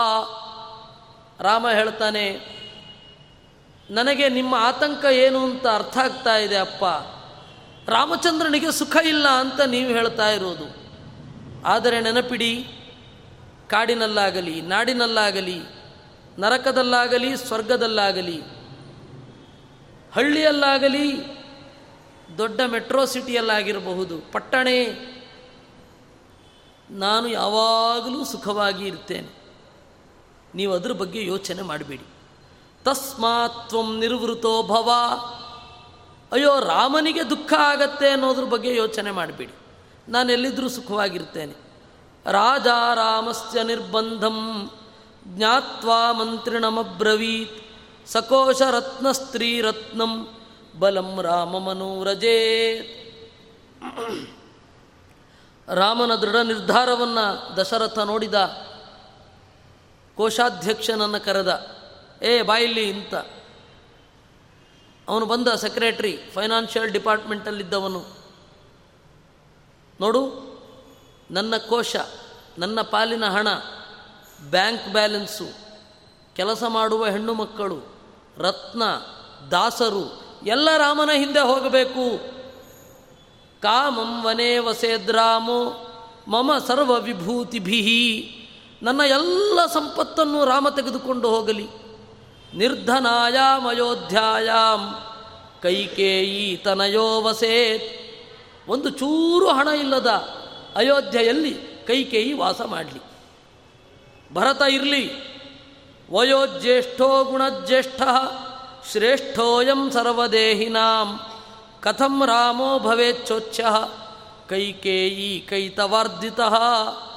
ವಯಸ್ಸಿನಿಂದ ಹಿರಿಯನಾದ, ಗುಣದಿಂದ ಮಿಗಿಲಾದ ಹಿರಿಯ ಬಿಲ್ಗಾರನಾದ ರಾಮ ಕೈಕೇಯಿಯ ಮೋಸಕ್ಕೆ ಒಳಗಾಗಿ ಸಂಕಟ ಪಡಬೇಕೆ ಎಲ್ಲ ಸ್ಕಿಲ್ಗಳಿದೆ, ಎಲ್ಲ ಎಲ್ಲ ಒಳ್ಳೆ ಗುಣಗಳಿದೆ. ರಾಮ ಯಾಕೆ ದುಃಖ ಪಡಬೇಕು ಅವನದಲ್ಲದ ತಪ್ಪಿಗೆ. ಇತ್ಯಾಕರ್ಣ್ಯಗಿರಂ ಪತ್ಯು ಕ್ರುದ್ಧ ಕೈಕೇಯ ಭಾಷತ. ಅಲ್ಲೇ ಇದ್ಲು ಕೈಕೇಯಿ. ಹೇಳಿದ್ರೆ ಸುಮ್ಮನೆ ಬಿಡ್ತಾಳ? ಓಹೋ, ಆಗೋದಿಲ್ಲ ಅಂದು ರಾಜ, ತಪ್ಪು ಮಾಡ್ತಾ ಇದ್ದಿ. ವಾಲ್ಮೀಕಿ ರಾಮಾಯಣದಲ್ಲಿ ಮಾತು ಬಹಳ ಸ್ವಲ್ಪ ಖಾರವಾಗಿ ಬಂದಿದೆ. ಅದನ್ನು ಕೇಳಬೇಕಾದ್ರೆ ಬಹಳ ಜನ ಕಿವಿ ಮುಚ್ಕೊಳ್ತಾರೋ ಏನೋ, ನನಗೆ ಗೊತ್ತಿಲ್ಲ. ಪೀತ ಮಂಡಾಂ ಸುರಾಮಿವ. ಆವಾಗ ಸೋರೆ ಬುರುಡೆಯಲ್ಲಿ ಹೆಂಡ ಕುಡಿತಾ ಇರ್ತಿದ್ರು. ಮದ್ಯವನ್ನು ಕುಡಿದು ಖಾಲಿಯಾದ ಸೋರೆ ಬುರುಡೆಯಂತೆ ಆಗುವ ಈ ರಾಜ್ಯವನ್ನು ನನ್ನ ಮಗ ಸ್ವೀಕರಿಸೋದಿಲ್ಲ ಅಂತಾಳೆ. ಉಪಮೆಯೂ ಕೂಡ ಬಹಳ ನೀಚವಾಗಿ ಬಂದಿದೆ ಅಂತ ಅನಿಸುತ್ತೆ. ಪಂಡಿತಾಚಾರ್ಯರು ಅದನ್ನು ಸಂಗ್ರಹ ಮಾಡಲಿಲ್ಲ. ಅಸಮಂಜಸವದ್ರಾಮ ಜ್ಯೇಷ್ಠೋಪಿತ್ಯಜ್ಯತಾಮಿತಿ ಪಂಡಿತಾಚಾರ್ಯರು ಯಾಕದನ್ನು ಸಂಗ್ರಹ ಮಾಡಲಿಲ್ಲ ಅಂದರೆ ಅದರ ಹಿನ್ನೆಲೆಯಲ್ಲಿರುವ ಬೇರೆಯ ಪಾಯಿಂಟನ್ನು ಹೇಳೋದಿತ್ತು. ಅವಳೇನು ಹೇಳ್ತಾಳೆ? ರಾಮನನ್ನು ಯಾಕೆ ಬಿಡಬಾರದು ನೀವು? ಅಸಮಂಜಸವತ್, ಸಗರನ ಹೆಂಡತಿ ಕೇಶಿನಿ ಅಂತ ಒಬ್ಬಳು ಇದ್ಲು. ಅವಳ ಮಗ ಅಸಮಂಜಸ ಅಂತ ಒಬ್ಬ ಇದ್ದ. ಅವನು ಹಿರಿಯ ಮಗ. ಎರಡನೇ ಹೆಂಡತಿಯಲ್ಲಿ ಹುಟ್ಟಿದವರು ಅರವತ್ತು ಸಾವಿರ ಜನರು. ಆ ಅರವತ್ತು ಸಾವಿರ ಜನರಿಗಿಂತ ಮುಂಚೆ ಹುಟ್ಟಿದವ ಅಸಮಂಜಸ. ಅವನನ್ನು ರಾಜನನ್ನಾಗಿ ಮಾಡಲಿಲ್ಲ. ಹೊರಗಡೆ ದಬ್ಬಲಿಲ್ವಾ ಹಾಗೆ ದೊಡ್ಡ ಮಗ ಆದರೂ ರಾಜ್ಯಾಧಿಕಾರ ಸಿಗಬೇಕು ಅಂತ ಏನಿದೆ? ಅವನನ್ನು ದಬ್ಬಬಹುದಲ್ಲ? ಅಂತ ಹೇಳಿದ್ಲು ಎಲ್ಲ ಸಭೆ ಸೇರಿದೆ. ಮಂತ್ರಿಗಳು, ಪಂಚಾಯಿತಿ ಅಧ್ಯಕ್ಷರು ಎಲ್ಲ ಇದ್ದಾರೆ. ಆಗ ಇವಳು ಮಾತನಾಡ್ತಾಳೆ ಇದಕ್ಕೇನು ಉತ್ತರ ಕೊಡೋದು? ಉತ್ತರ ಕೊಡಲಿಕ್ಕೆ ಲಾಯಕ್ಕಲ್ಲ ಎಷ್ಟೋ ಕೆಲವೊಂದು ಆಕ್ಷೇಪಗಳಿರ್ತವೆ ಉತ್ತರ ಕೊಡಲೇಬಾರದು. ಕೆಲವೊಮ್ಮೆ ಉತ್ತರ ಕೊಟ್ಟರೆ ಪ್ರಶ್ನೆ ಕೇಳಿದವರು ದೊಡ್ಡವರಾಗಿ ಹೋಗ್ತಾರೆ. ಅಂತಹ ಪರಿಸ್ಥಿತಿ ಇರುತ್ತೆ. ಈ ಪತ್ರಿಕೆಯವರಿಗೆ ಮತ್ತು ಟಿ ವಿಯವರಿಗೆ ಉತ್ತರ ಕೊಟ್ಟು ಅವ್ರನ್ನ ದೊಡ್ಡದು ಮಾಡೋದು ಬೇಡ. ಸುಮ್ಮನೆ ಇರಬೇಕು. ಯಾಕೆಂದರೆ ಉತ್ತರ ಕೊಡಲಿಕ್ಕೆ ನಾಲಾಯಕ್ಕಾದ ಪ್ರಾಣಿಗಳವು. ಧಿಕ್ ಧಿಕ್ ಪಾಪಿ ಯಸೀಮಿತ್ತಂ ದಶರಥ ಏನು ಉತ್ತರ ಕೊಡಲಿಲ್ಲ. ಛೇ, ಪಾಪಿಷ್ಠ ಹೆಣ್ಣೆ ಅಂದ್ಬಿಟ್ಟ. ಅವಳಕ್ಕೆ ಸರಿಯಾಗಿ ಸರಿಸಮವಾಗಿ ಯಾರು ವಾದ ಮಾಡಲಿಕ್ಕೆ ಹೋಗ್ತಾರೆ? ಏನೇನೋ ವಾದ ಮಾಡ್ತಾರೆ, ಅಂಥದ್ದಕ್ಕೆಲ್ಲ ವಾದ ಮಾಡಲಿಕ್ಕೆ ಹೋಗಬಾರ್ದು. ಸುಮ್ಮನೆ ನಾವು ಕೆಳಗಡೆ ಇಳಿದ ಹಾಗೆ. ಸಿದ್ಧಾರ್ಥನಾಮ ಪ್ರೋವಾಚ ಮಹಾಮಾತ್ರೋ ನೃಪಪ್ರಿಯ ಅಲ್ಲಿ ಒಬ್ಬ ಸಿದ್ಧಾರ್ಥ ಅಂತ ದಶರಥನ ಒಬ್ಬ ಮಿನಿಸ್ಟರ್. ದಶರಥನ ಕ್ಯಾಬಿನೆಟ್ಟಲ್ಲಿ ಅವನು ಮಿನಿಸ್ಟರ್ ಆಗಿದ್ದ. ಸಿದ್ಧಾರ್ಥ, ಅವನು ಹೇಳಿದನಂತೆ, ಸರೈವಾಂ ಪ್ರಾಕ್ಷಿಪದ್ಬಾಲಾನ್ ಇತಿ ತ್ಯಕ್ತೋ ಸಮಂಜಸ ಸಗರೇಣ ಪುರಾರಾಜ್ಞಿ ವದರಾಮಸ್ಯ ದೂಷಣಂ. ಕೈಕೇಯಿ, ನಿನ್ನ ಪ್ರಶ್ನೆಗೆ ನಾನು ಉತ್ತರ ಕೊಡ್ತೇನೆ. ಏನು? ಅಸಮಂಜಸ ಚಿಕ್ಕ ಹುಡುಗರನ್ನು ತಗೊಂಡು ಹೋಗಿ ಸರಯು ನದಿಯಲ್ಲಿ ಎಸಿತಾ ಇದ್ದ. ಮುಳುಗುವ ಮುನ್ನ ಮೂರು ಬಾರಿ ಮೇಲ್ಗಡೆ ಬರುತ್ತಾರೆ. ಯಾರೇ ಆಗಲಿ. ಹಾಗೆ ಮೇಲ್ಗಡೆ ಬಂದಾಗ ಅವರು ಸಂಕಟ ಪಡೋದನ್ನು ನೋಡಿ, ಒದ್ದಾಡೋದನ್ನು ನೋಡಿ, ಚಪ್ಪಾಳೆ ತಟ್ಟಿ ನಗುತ್ತಾ ಇದ್ದ. ಅದಕ್ಕೆ ಅಸಮಂಜಸನನ್ನು ಹೊರಗಡೆ ಹಾಕಿದ್ದು. ಅಂದರೆ ಅವನದೊಂದು ಕ್ರೈಮ್ ಇತ್ತು. ಹೀಗಾಗಿ ಅವನಿಗೆ ಬಹಿಷ್ಕಾರ ಸಿಕ್ತು. ರಾಮಚಂದ್ರ ಯಾವ ಕ್ರೈಮ್ ಮಾಡಿದ್ದಾನೆ? ಯಾಕೆ ಅವನನ್ನು ಹೊರಗಡೆ ಹಾಕಬೇಕು ಅಂತ ಹೇಳು ನೋಡು. ನಿರ್ದೋಷಂ ಋಣುತೇನಾಥಂ ಸುಮ್ಮನೆ ಉದಾಹರಣೆ ಕೊಡೋದಲ್ಲ. ನೀವು ಪರ್ಫೆಕ್ಟಾಗಿ ಲಾಜಿಕ್ ಇರಬೇಕು. ಸುಮ್ಮನೆ ಉದಾಹರಣೆ ಕೊಡ್ತಾ ಇದ್ದರೆ ಅಲ್ಲಿ ಆಯಿತು, ಇಲ್ಲೂ ಆಗಲಿ ಅಂದರೆ ಏನು ಹೇಳೋದು ನಾವು? ವಿನೀತಂ ತಂ ಪ್ರಿಯಂ ರಾಮಂ, ಕಥಂ ರಾಜ ಪರಿತ್ಯಜೇತ್ ಯಾವ ದೋಷವೂ ಇಲ್ಲ. ಎಲ್ಲ ಗುಣಗಳ ಕಡಲು ವಿನೀತನಾಗಿದ್ದಾನೆ. ಅವನನ್ನು ಯಾಕೆ ಹೊರಗಡೆ ಅಟ್ಟಬೇಕು ಅನ್ನೋದಕ್ಕೆ ಒಂದು ಒಳ್ಳೆ ಕಾರಣ ಹೇಳು. ಮಹಾಮಾತ್ರೇ ವದತ್ಯೇವಂ ಕೈಕೇಯೀಂ ಕ್ರೂರವಾದಿನೀಂ ಶಪಮಾನೇ ಚ ರಾಜೇಂದ್ರೇ ರಾಘವ ಪುನರಬ್ರವೀತ್. ಹೀಗೆ ಮಂತ್ರಿ ಕೇಳಿದ ಪ್ರಶ್ನೆಗೆ ಕೈಕೇಯಿ ಉತ್ತರ ಕೊಡ್ತಾ ಇಲ್ಲ. ಬೇರೇನೇನೇನೋ ಮಾತಾಡ್ತಾ ಇದ್ದಾಳೆ. ಆ ಎಲ್ಲ ಪ್ರಜೆಗಳು ದಶರಥನನ್ನು ಬೈತಾ ಇದ್ದಾರೆ. ಕೈಕೇಯಿಗಿಂತ ಬೈಬೇಕಾದದ್ದು ದಶರಥನನ್ನು. ಹೆಂಡತಿಗೆ ಮೂಗುದಾರ ತೊಡಸ್ಲಿಕ್ಕಾಗಲ್ವಾ ಅಂತ ಬೈದೇ ಬೈತಾರಲ್ಲ. ಒಂದು ದೊಡ್ಡ ದುರ್ಘಟನೆ ನಡೀತಾ ಇದ್ದಾಗ ಹತ್ತು ಜನರನ್ನು ಬಯೋ ಹಾಗಾಗತ್ತೆ. ಎಲ್ಲರೂ ಅದಕ್ಕೆ ಇವ್ರ ಕಾರಣ, ಇವ್ರಿಗೆ ಅವ್ರ ಕಾರಣ? ಬೈದೇ ಬೈತಾರೆ. ಎಲ್ಲರೂ ಬೈತಾ ಇದ್ದಾರೆ, ದಶರಥನನ್ನೂ ಬೈತಾ ಇದ್ದಾರೆ. ಆಗ ರಾಮಚಂದ್ರ ಹೇಳಿದಂತೆ ಮಿದುವಾಗಿ, ರಾಜನ್ನ ರಾಜ ವಿಭೂತ್ಯಾ ಕಿಂ, ರಾಜ್ಯಂ ತ್ಯಕ್ತವತೋ ಮಮ, ಗಜಂ ತ್ಯಕ್ತವತ ಪುಂಸಃ, ಕಿಂ ಫಲಂ ಗಜಕಕ್ಷಯ ರಾಜ ಕಾಡಿಗೆ ಹೊರಟು ನಿಂತಿದ್ದೇನಂತೆ, ರಾಜೈಶ್ವರ್ಯ ಕಟ್ಕೊಂಡು ಏನು ಮಾಡಲಿ? ರಾಜನಾಗದೆ ರಾಜನ ಐಶ್ವರ್ಯ ಕಟ್ಕೊಂಡು ಏನು ಮಾಡಲಿ? ರಾಮಚಂದ್ರನ ಈ ಮಾತು. ನಮಗೆ ಮಂತ್ರಿ ಪದವಿ ಸಿಗದೆ ಹೋದರೂ ಬೇಡ. ಯಾವುದೋ ಒಂದು ಆಯೋಗಕ್ಕೆ ನಾವು ಮುಖ್ಯಸ್ಥರಾದರೆ ಸಾಕು ಅಂತ ಕೇಳುವ ಈ ಜನರಿರುವಾಗ ರಾಮಚಂದ್ರನ ಈ ಮಾತು ನಮಗೆ ಆಶ್ಚರ್ಯ. ಶಾಕ್ ಇದು. ರಾಜ್ಯ ಇಲ್ಲ ರಾಜ ವೈಭವ ಕಟ್ಕೊಂಡು ಏನು ಮಾಡಲಿ? ಗಜಂ ತ್ಯಕ್ತವತ ಪುಂಸಃ ಕಿಂಫಲಂ ಗಜ ಕಕ್ಷಯ ಆನೆಯನ್ನೇ ಬಿಟ್ಬಿಟ್ಟಿದ್ದೀವಂತೆ ಆನೆ ಕಟ್ಟೋ ಹಗ್ಗ ಇಟ್ಕೊಂಡು ಏನು ಮಾಡೋಣ? ಅದರಿಂದ ನಮಗೆ ಬೇಡ ಇದು. ಭಗವತ್ಯುಕ್ತವತ್ಯೇವಂ ನಿರ್ಲಜ್ಜಾ ಕೇಕಯಾತ್ಮಜ. ಸರ್ವಂ ದಾಸ್ಯಾಮಿ ಕೈಕೇಯೈ. ಕ್ಷೀರಾಣ್ಯೇವ ವೃಣೇತ್ ಸ್ವಯಂ. ನನಗೆ ಕೊಡೋದು ಅಂತಲೇ ಆದರೆ ರಾಮ ಮುಂದುವರಿಸಿದ ಮಾತನ್ನು, ನನಗೆ ಕೊಡೋದು ಅಂತಲೇ ಆದರೆ ಮರದ ತೊಗಟೆಯಲ್ಲಿ ಮಾಡಿದ ಬಟ್ಟೆಯನ್ನು ಕೊಡ್ರಿ, ಚೀರ.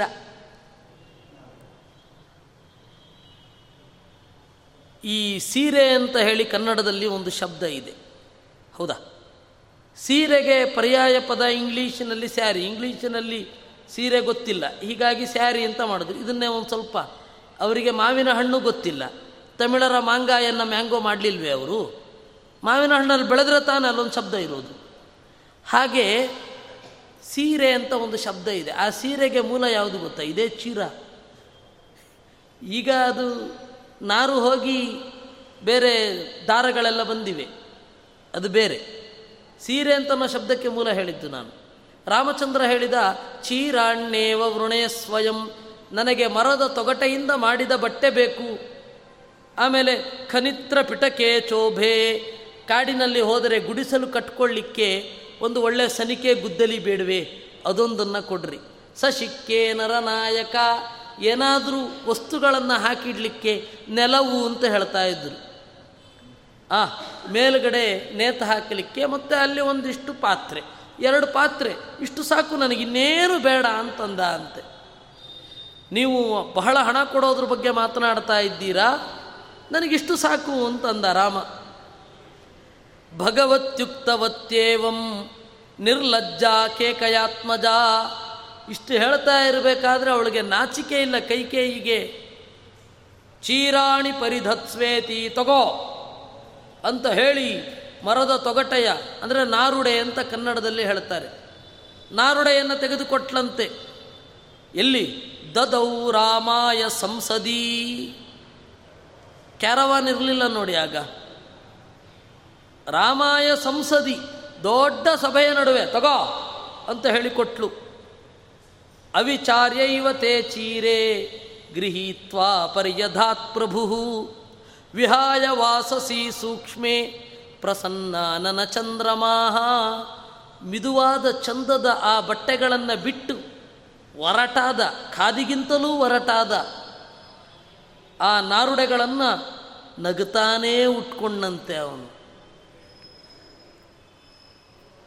ಸ್ವನಾಥಂ ಜಗತಾಂ ನಾಥಂ ದೃಷ್ಟ್ವಾತಂ ಚೀರಧಾರಿಣಂ ಚೀರೆ ಪ್ರದತ್ತೆ ಕೈಕೇಯ ಪರ್ಯಧಾತ್ ಆಶು ಲಕ್ಷ್ಮಣ. ಈ ರೀತಿ ರಾಮಚಂದ್ರ ಬಟ್ಟೆಯನ್ನು ಉಟ್ಟ ಮೇಲೆ ಮತ್ತಿನ್ನೇನು? ಲಕ್ಷ್ಮಣನು ಕೂಡ ಬಟ್ಟೆಯನ್ನು ಉಟ್ಟ. ಚೀರೆ ಪ್ರದತ್ತೆ ಕೈಕೇಯ, ಮುಗ್ಧೇ ವಾದಾಯ ಮೈಥಿಲಿ, ಗ್ರೀವಾಯಾಂ ಏಕಮಾಬಧ್ಯ, ರಾಮಂ ಪ್ರೇಕ್ಷೇದಮಬ್ರವೀತ್, ಸೀತೆಗೂ ಕೂಡ ಎಲ್ಲ ಜನರ ನಡುವೆ. ಬಟ್ಟೆಯನ್ನು ಕೊಟ್ಲಂತೆ, ಉಟ್ಟುಕೋ, ಈ ಬಟ್ಟೆಯನ್ನು ಬಿಚ್ಚು, ನಾರುಡೆಯನ್ನು ಉಟ್ಟುಕೋ ಅಂತ. ಕೆಲವೊಮ್ಮೆ ಮನಸ್ಸು ಎಷ್ಟು ಕಠಿಣ ಆಗೋಗತ್ತೆ.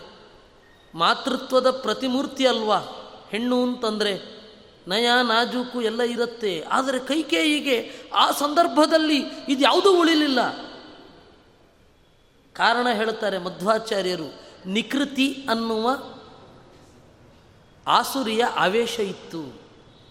ಇಲ್ಲ ಅಂದರೆ ನೋಡಿ, ಒಂದು ಹೆಣ್ಣು, ವಸುತ ಗಂಡ್ಮಕ್ಳಿದ್ರೇ ಯೋಚನೆ ಮಾಡ್ತಾರೆ. ಅವರಿಗೆ ಬೇರೆ ಅವಕಾಶವನ್ನು ಒದಗಿಸ್ತಾರೆ. ಕೈ ಕಾಲು ತೊಳ್ಕೊಳ್ಬೇಕು ಅಂದರೆ ಆದ ಜಾಗ ಇರಬೇಕು, ಬಟ್ಟೆ ಬದಲಾಯಿಸಬೇಕು ಅಂತಂದರೆ ಇದು ಗಂಡು ಮಕ್ಕಳು ಯೋಚನೆ ಮಾಡ್ತಾರೆ. ಆದರೆ ಒಂದು ಹೆಣ್ಣಾಗಿ, ಅದು ಒಂದು ದೊಡ್ಡ ದೇಶದ ರಾಣಿಯಾಗಿ, ಅವಳು ಆ ಟೈಮಿನಲ್ಲಿ ಅದನ್ನು ಕಳ್ಕೊಳ್ತಾಳೆ, ಸೀತೆಗೆ ಕೊಡ್ತಾಳೆ ಹುಟ್ಟುಕೋ ಇದನ್ನು ಅಂತ.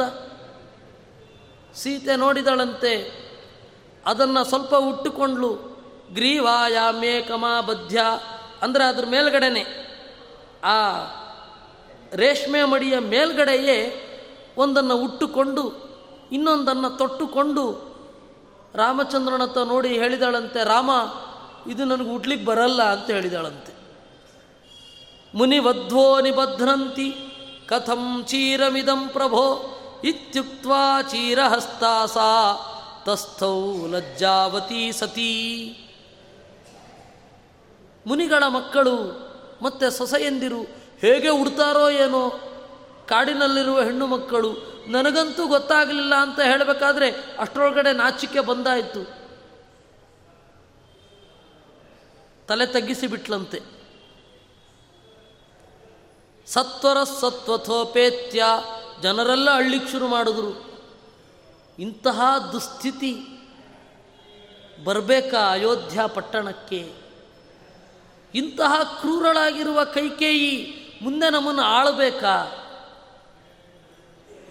ರಾಮನ ಸ್ಥಿತಿ ನೋಡಿ ಅಂತ ಅಳ್ಳಿಕ್ ಶುರು ಮಾಡಿಬಿಟ್ರು. ಸತ್ವರ ಸತ್ವಥೋಪೇತ್ಯ ರಾಮಚಂದ್ರ ಕೂಡಲೇ ಹೋದ. ಕೈ ಕೌಶೇಯೋಪರಿ ಸೀತೆಯಾ ರಾಮಸ್ತತ್ಪರ್ಯಧಾಪಯತ್. ಆ ರೇಷ್ಮೆ ಬಟ್ಟೆಯ ಮೇಲ್ಗಡೆಯೇ ನಾರುಡೆಯನ್ನು ಉಡಿಸಿದ ಅಂತೆ. ವಸಿಷ್ಠೇ ಮನ್ಯುರುದಭೂತ್ ಚಂದನಾಗ ಇವಾನಲಹ. ಆ ರೀತಿ ರಾಮಚಂದ್ರನೇ ತಾನಾಗಿ ಮುಂದುವರೆದು ಆ ಚೀರವನ್ನು ಉಡಿಸಿದಾಗ ಸಿಟ್ಟು ಬಂತಂತೆ ಯಾರಿಗೆ? ವಸಿಷ್ಠರಿಗೆ. ಪಂಡಿತಾಚಾರ್ಯರು ಒಂದು ದೃಷ್ಟಾಂತ ಕೊಡ್ತಾರೆ, ಚಂದನಾಗ ಇವಾನಲಹ.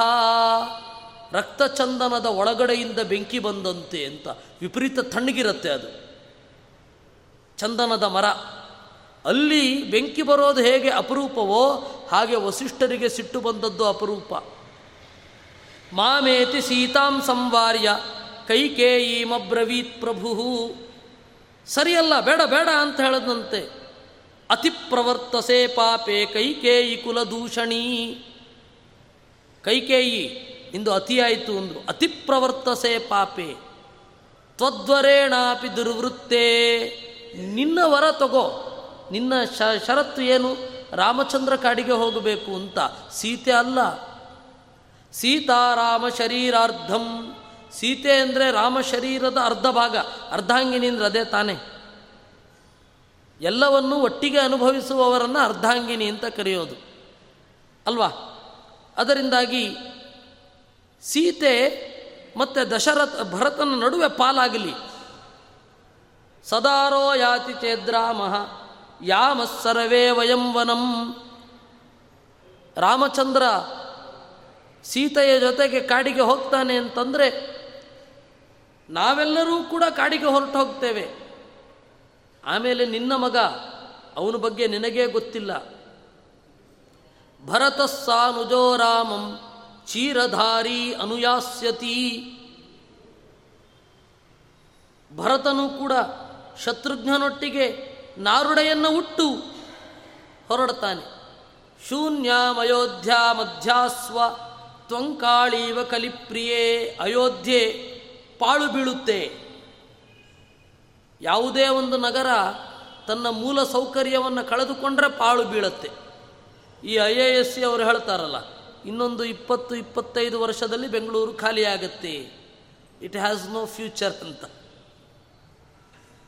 ಯಾಕೆಂದರೆ ಎಲ್ಲ ಯದ್ವಾ ತದ್ವಾ ಬಳಸ್ತಾ ಇದ್ದೇವೆ. ಒಂದು ಲಿಮಿಟೇಷನ್ ಇಲ್ಲ. ಸಂಪನ್ಮೂಲಗಳ ಬಳಕೆಗೆ. ವೆಲ್ತ್ ಮ್ಯಾನೇಜ್ಮೆಂಟ್ ಚೆನ್ನಾಗಿಲ್ಲ. ಆಗ ಸಮಸ್ಯೆ ಆಗತ್ತೆ.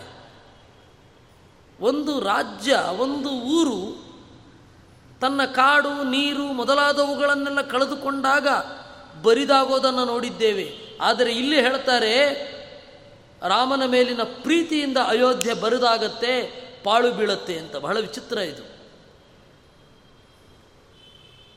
ವದತ್ಯೇವಂ ವಸಿಷ್ಠೇಸ್ವಂ ಧಿಕ್ಕುರುವಾಣೇ ದನೇ ನೃಪ. ಈ ರೀತಿ ಹೇಳ್ತಾ ಇರಬೇಕಾದ್ರೆ ದಶರಥ ಧರ್ಮಾಶಾಂ ಜೀವಿತಾಶಾಂಚ ಎಲ್ಲದರ ಬಯಕೆಯನ್ನು ತೊರೆದ. ಆಮೇಲೆ ಕೈಕೇಯಿಗೆ ಸ್ವಲ್ಪ ಬೈದ. ರಾಮಸ್ಯೈಕಸ್ಯ ಪಾಪಿಷ್ಠೇ ವನವಾಸೋ ವರಸ್ತವ. ಪಾಪಿಷ್ಠಳೆ, ರಾಮಚಂದ್ರ ಒಬ್ಬ ಕಾಡಿಗೆ ಹೋಗಬೇಕು ಅಂತಲ್ವ ನಿನಗಿರೋದು? ಸೀತೆ ಯಾಕೆ, ಲಕ್ಷ್ಮಣ ಯಾಕೆ ನಾರುಡೆಯನ್ನು ಉಡಬೇಕು ಅಂತ ಹೇಳಿ ಸಿಟ್ಟು ಮಾಡಿಕೊಂಡ. ಸರ್ವಮಾಕುಲಮಾಲೋಕ್ಯ, ಈ ರೀತಿ ಇಡೀ ಪರಿಸ್ಥಿತಿ ಕೈಮೀರಿ ಹೋಗ್ತಾ ಇದೆ. ಆವಾಗ ರಾಮಚಂದ್ರ ಹೇಳಿದ. ಏಕೆಂದರೆ ಇಂಥ ಸಂದರ್ಭದಲ್ಲಿ ಏನು ಮಾತಾಡಿದರೂ ಪ್ರಾಬ್ಲಮ್. ಅವಾಗ ಹೇಗೆ ಮ್ಯಾನೇಜ್ ಮಾಡಬೇಕು ಅಂತ ರಾಮಚಂದ್ರ ಕಲಿಸ್ತಾ ಇದ್ದಾನೆ. ಮತ್ ಸ್ನೇಹಾದಪಿ ಪಾಹಿ ಮಾಂ, ಜನನೀಂ ಜನಕಾಧುನಾ. ಅಪ್ಪ, ನನ್ನ ಮೇಲಿನ ಪ್ರೀತಿಯಿಂದ ಕೈಕೇಯಿಯನ್ನು ಚೆನ್ನಾಗಿ ನೋಡಿಕೊಳ್ಳಿ ಅಂತಂದ. ಎಲ್ಲ ಬ್ಯಾಲೆನ್ಸ್ ಆಯ್ತಾ? ಕೈಕೇಯಿಯನ್ನು ಚೆನ್ನಾಗಿ ನೋಡಿಕೊಳ್ಳಿ. ಅಂದರೆ ನೀವಿಲ್ಲೇ ಇರಬೇಕು, ಇದೇ ರಾಜ್ಯ ಚೆನ್ನಾಗಿರಬೇಕು, ಇದನ್ನು ಪಾಳು ಬೀಳಿಸಬಾರದು, ಬಂಡಾಯ ಹೇಳಬಾರ್ದು, ಎಲ್ಲ ಅರ್ಥ ಆಯಿತು. ಕೈಕೇಯಲ್ಲಿ ಯಾಕೆ ನಾವು ಗೌರವ ತೋರಬೇಕು ಅಂದರೆ ಮತ್ಸ್ನೇಹಾತ್ ನನ್ನ ಮೇಲಿನ ಪ್ರೀತಿಯಿಂದ. ಪದೇ ಪದೇ ಯಾವ ರೀತಿ ಮ್ಯಾನೇಜ್ ಮಾಡಬೇಕು, ಒಂದು ಪರಿಸ್ಥಿತಿಯನ್ನು ಸಿಚುವೇಶನ್ ಮ್ಯಾನೇಜ್ಮೆಂಟನ್ನು ಎಷ್ಟು ಚೆನ್ನಾಗಿ ತೋರಿಸಿದ್ದಾನೆ, ಅದನ್ನು ಬುದ್ಧಿಪೂರ್ವಕವಾಗಿ ಕಲೀಲಿಕ್ಕೆ ಸಾಧ್ಯ ಇಲ್ಲ. Now we are after techniques ಈ ಟೆಕ್ನಿಕ್ ಹೇಗೆ, ಆ ಟೆಕ್ನಿಕ್ ಹೇಗೆ? ಯಾವ ಟೆಕ್ನಿಕ್ಕಿನಿಂದಲೂ ಯಾರೂ ಕೂಡ ಆತ್ಮೋದ್ಧಾರ ಆಗಲಿಕ್ಕೆ ಸಾಧ್ಯ ಇಲ್ಲ. ನಮ್ಮ ಒಳಗಡೆಯಿಂದ ಆ ಗುಣಗಳನ್ನು ಬೆಳೆಸ್ಕೊಳ್ಬೇಕಷ್ಟೆ. ನನ್ನ ಹತ್ರ ಒಬ್ಬರು ಪಾಠಕ್ಕೆ ಬರ್ತಾರೆ ದಿವಸ. ಬೆಳಗ್ಗೆ ಆರರಿಂದ ಏಳು ಗಂಟೆ ತನಕ ಅವರಿಗೆ ಪಾಠ. ದಿವಸ ಬೆಳಗ್ಗೆ ಬಂದವರು, ನಾನು ಈಗ ಹತ್ತು ನಿಮಿಷ ಮೊದಲನೇ ಪಾಠ ಮುಗಿಸ್ಬಿಡ್ತಾ ಇದ್ದೇನೆ. ನಿಮಗೆ ಹೆಂಗೆ ಹೊಳೆಯತ್ತೆ? ಹೊಳೆಯೋ ಟೆಕ್ನಿಕ್ ಹೇಳಿ ಅಂತ. ಹೆಂಗೆ ಹೇಳಲಿಕ್ಕಾಗತ್ರಿ? ಹೊಳೆಯೋದನ್ನು ಬಿಹೇವಿಯರಲ್ ಪ್ಯಾಟರ್ನನ್ನು ಟೆಕ್ನಿಕಲಿ ಯಾರಿಗೂ ಹೇಳಲಿಕ್ಕಾಗಲ್ಲ. ಎಂತಹ ಐ ಐ ಟಿ ಪ್ರೊಫೆಸರ್ಗೂ ಹೇಳಲಿಕ್ಕಾಗಲ್ಲ. ಹೆಂಗೆ ಹೊಳೆಯುತ್ತೆ? ಹೆಂಗೆ ಪ್ರೀತಿ ಬರುತ್ತೆ? ಪ್ರೀತಿ ಬಂದರೆ ನೀವೇನು ಮಾಡ್ತೀರಾ? ಹೀಗೆ ಯಾಕೆ ಮಾಡ್ತೀರಾ? ಹೆಂಗೆ ಹೇಳಲಿಕ್ಕಾಗತ್ತೆ? ಇದೆಲ್ಲ ಶುದ್ಧ ನಾನ್ಸೆನ್ಸು ನಿಮಗೆ ಒಂದು ಪದ ಕೇಳಿದ ಕೂಡಲೇ ಅರ್ಥ ಹೇಗೆ ಹೊಳೆಯುತ್ತೆ ಅಂತ ಕೇಳಿದ್ರೆ ಏನು ಹೇಳೋದು? ಹೊಳೆಯತ್ತಷ್ಟೇ ಅದೆಲ್ಲ ನಮಗೂ ನಿಲುಕದ್ದು. ಆ ವಸ್ತುವಿನ ಮೇಲೆ ನೀವು ಪ್ರೀತಿ ಇಟ್ಟುಕೊಂಡ್ರೆ ಇದೆಲ್ಲ ಸಾಧ್ಯ. ಇದು ಯಾವುದೇ ಮಿರಾಕೆಲ್ಗಳು, ಪವಾಡಗಳು, ಏನೋ ಯಾವುದರಿಂದಲೂ ಆಗ್ಬಿಡಲ್ಲ. ಅದೆಲ್ಲ ಸಹಜ, ಗೊತ್ತಿಲ್ಲ. ನಮಗೆ, ನಮಗೂ ಗೊತ್ತಿಲ್ಲ. ಆಗತ್ತಷ್ಟೆ. ಏನು ಮಾಡೋದು ಇಂಥವ್ರನ್ನ? ಏನು ಮಾಡಲಿಕ್ಕಾಗಲ್ಲ. ಅದರಿಂದಾಗಿ ಈ ಸಿಚುವೇಶನ್ ಮ್ಯಾನೇಜ್ಮೆಂಟು ಹೀಗೆ ಕಲ್ತ್ಕೊಂಬಿಡಿ, ಹಾಗೆ ಕಲ್ತ್ಕೊಂಬಿಡಿ ಪರ್ಸನಾಲಿಟಿ ಡೆವಲಪ್ಮೆಂಟ್ ಕೋರ್ಸಿಗೆ ಬನ್ನಿ ಮ್ಯಾನೇಜ್ಮೆಂಟ್ ಕೋರ್ಸಿಗೆ ಬನ್ನಿ, ಇವರು ಶ್ರೀಮಂತರಾಗಬಹುದೇ ವಿನಃ. ಹೇಗೆ ಹಣ ಗಳಿಸಬೇಕು ಅಂತ ಪುಸ್ತಕ ಬರೆದ್ರೆ ಪುಸ್ತಕ ಬರೆದವನು ಶ್ರೀಮಂತ ಆಗಬಹುದೇ ವಿನಃ? ಓದಿದವನು ಒಬ್ಬನು ಶ್ರೀಮಂತ ಆಗಿರಲ್ಲ. ಶ್ರೀಮಂತ ಆಗಿರೋವನಿಗೆ ಅವನದೇ ಆದ ದಾರಿ ಇರುತ್ತೆ ಇದು ಯಾವುದು ಬೇಕಿಲ್ಲ. ಸುಮ್ಮನೆ ಜನರ ಮರುಳು ಅದು. ಹಾಗೆ ನೀವು ಒಳಗಡೆಯಿಂದ ಗುಣಗಳನ್ನು ಬೆಳೆಸಿಕೊಂಡ್ರೆ, ರಾಮನನ್ನು ಉಪಾಸನೆ ಮಾಡಲಿಕ್ಕೆ ಶುರು ಮಾಡಿದರೆ ಒಳ್ಳೆಯ ಗುಣಗಳನ್ನು ಉಪಾಸನೆ ಮಾಡ್ತಾ ಇದ್ದರೆ ಈ ಎಲ್ಲ ಗುಣ ನಿಮ್ಮ ಒಳಗಡೆಯಿಂದಲೇ ಅಭಿವ್ಯಕ್ತ ಆಗತ್ತೆ. ಅದನ್ನೆಲ್ಲ ಟೆಕ್ನಿಕಲಿ ಹೇಳಲಿಕ್ಕೆ ಬರಲ್ಲ. ಹಾಗೆ ಇದು. ರಾಮಚಂದ್ರ ಏನು ಮಾಡಿದ? ಹೇಳಿದ, ನನ್ನ ಮೇಲಿನ ಪ್ರೀತಿಯಿಂದಾದರೂ ಕೈಕೇಯಿಯನ್ನು ಚೆನ್ನಾಗಿ ನೋಡಿಕೊಳ್ಳಿ. ಯತ್ ಕೃಪಾಲು ತಯಾ ಕೃಷ್ಟಂ ನಿಸ್ಸಂಗಮತಿ ಮೇ ಮನಃ ತಸ್ಯಾಂ ಮಾತರಿ ಮೇ ತಾತ ಕೃಪಣಾಯಾಂ ಕೃಪಾಂ ಕುರು. ಯತ್ ಕೃಪಾಲು ತಯಾ ಕೃಷ್ಟಂ ಯಾರ ಕೃಪೆಯಿಂದ? ನನ್ನ ಮನಸ್ಸು ಕೂಡ ಪರವಶವಾಗಿದೆಯೋ? ವಸ್ತುತಃ ಐ ಆಮ್ ಟೋಟಲಿ ಡಿಟ್ಯಾಚ್ಡ್ ನಿಸ್ಸಂಗಮಪಿ ಮೇ ಮನಃ. ಆದರೂ ಕೂಡ ಯಾರ ಮೇಲೆ ಕೃಪೆ ಬಂದಿದೆ ಅಂದರೆ ಕೈಕೇಯಿಯ ಮೇಲೆ, ಅವಳನ್ನು ಚೆನ್ನಾಗಿ ನೋಡಿಕೊಳ್ಳಿ ಅಂತ ರಾಮಚಂದ್ರನ ಲಾಸ್ಟ್ ವರ್ಡ್ಸ್. ನಿಶಮ್ಯ, ಅಂದರೆ ದಶರಥನ ಮುಂದೆ. ನಿಶಮ್ಯೈವಂ ನಿಗದಿತಂ. ರಾಜ ರಾಮಸ್ಯ ಗಚ್ಚತಃ. ಮುಕ್ತಕಂಠೋರುರೋಧೋಚ್ಚೈ ಪ್ರಿಯೈರ್ಭಾರ್ಯಾ ಶತೈರ್ಯುತಃ. ಈ ರೀತಿ ಹೇಳಿದ ಮೇಲೆ ದಶರಥ ಇನ್ನೇನು ಉತ್ತರ ಕೊಡಲಿಲ್ಲ. ಕೊರಳು ಬಿಚ್ಚಿ ಅತ್ತ ಅಂತೆ. ಗಟ್ಟಿಯಾಗಿ ಅತ್ತ. ಚಿರಂ ವಿಲಪ್ಯ ರಾಜೇಂದ್ರ. ಕೈಕೇಯೀಂ ಗರಹಯನ್ಮುಹು ರಾಮಂ ಪದಾತಿ ಮೇಶ್ಯಂತಂ ಜ್ಞಾತ್ವಾ ಸೂತಮಭಾಷತ ರಾಮನ ಇದು ದಶರಥನ ಮನೆ ಅಂದರೆ ಬಹಳ ದೊಡ್ಡ ಅರಮನೆ. ಈ ಮೂಲೆಯಲ್ಲಿ ಕೂತು ಹೇಳ್ತಾ ಇದ್ದಾನೆ, ಇಂತಹ ರಾಮನನ್ನು ಕಳಿಸ್ಬೇಕಾಯ್ತಲ್ಲ ಅಂತ ದುಃಖ ಇದೆ. ಅವನು ಇಡೀ ದಾರಿ ನಡ್ಕೊಂಡು ಹೋಗ್ತಾ ಇದ್ದಾನೆ. ಆಗ ಅವನು ಹೊಳಿತು. ದಶರಥನಿಗೆ, ಅಯ್ಯೋ ರಥವನ್ನು ಬಿಟ್ಟಿದ್ದಾನೆ. ಅಂದರೆ ಬರಿಗಾಲಿನಲ್ಲಿ ಹೊರಟಿದ್ದಾನೆ ಅಂತ ಸುಮಂತ್ರನನ್ನು ಕರೆದ. ಸುಮಂತ್ರ ಮಮಯಾನೇನ ನಂದನಮ್ಮೇವನಂ ನಯ ಮಾತ್ರ ಪಿತ್ರಾ ಚ ನಿರ್ಯಾಸ್ಯ ಪುತ್ರೋ ನನ್ವೇವ ಮೀದೃಶಃ. ಏ ಸುಮಂತ್ರ, ನನ್ನ ರಥವನ್ನು ತೆಗೆದುಕೊಂಡು ರಾಮನನ್ನ ಕಾಡಿನ ತನಕ ಬಿಟ್ಟು ಬಾ. ಛೆ, ಇಂತಹ ಒಬ್ಬ ಮಗನನ್ನ ತಂದೆ ತಾಯಿಗಳು ಬಹಿಷ್ಕರಿಸ್ಬೇಕಾಯ್ತಲ್ಲ. ಇದಕ್ಕಿಂತ ಟ್ರ್ಯಾಜಿಡಿ ಇನ್ನೇನಿದೆ ಎನ್ನಂತೆ ಯಾಕೆಂದರೆ ಮಕ್ಕಳು ಎಷ್ಟೇ ದುಷ್ಟರಾಗಿದ್ದರೂ ತಂದೆ ತಾಯಿಗಳು ಅವರನ್ನು ಪ್ರೀತಿಯಿಂದಲೇ ನೋಡ್ಕೊಳ್ತಾರೆ.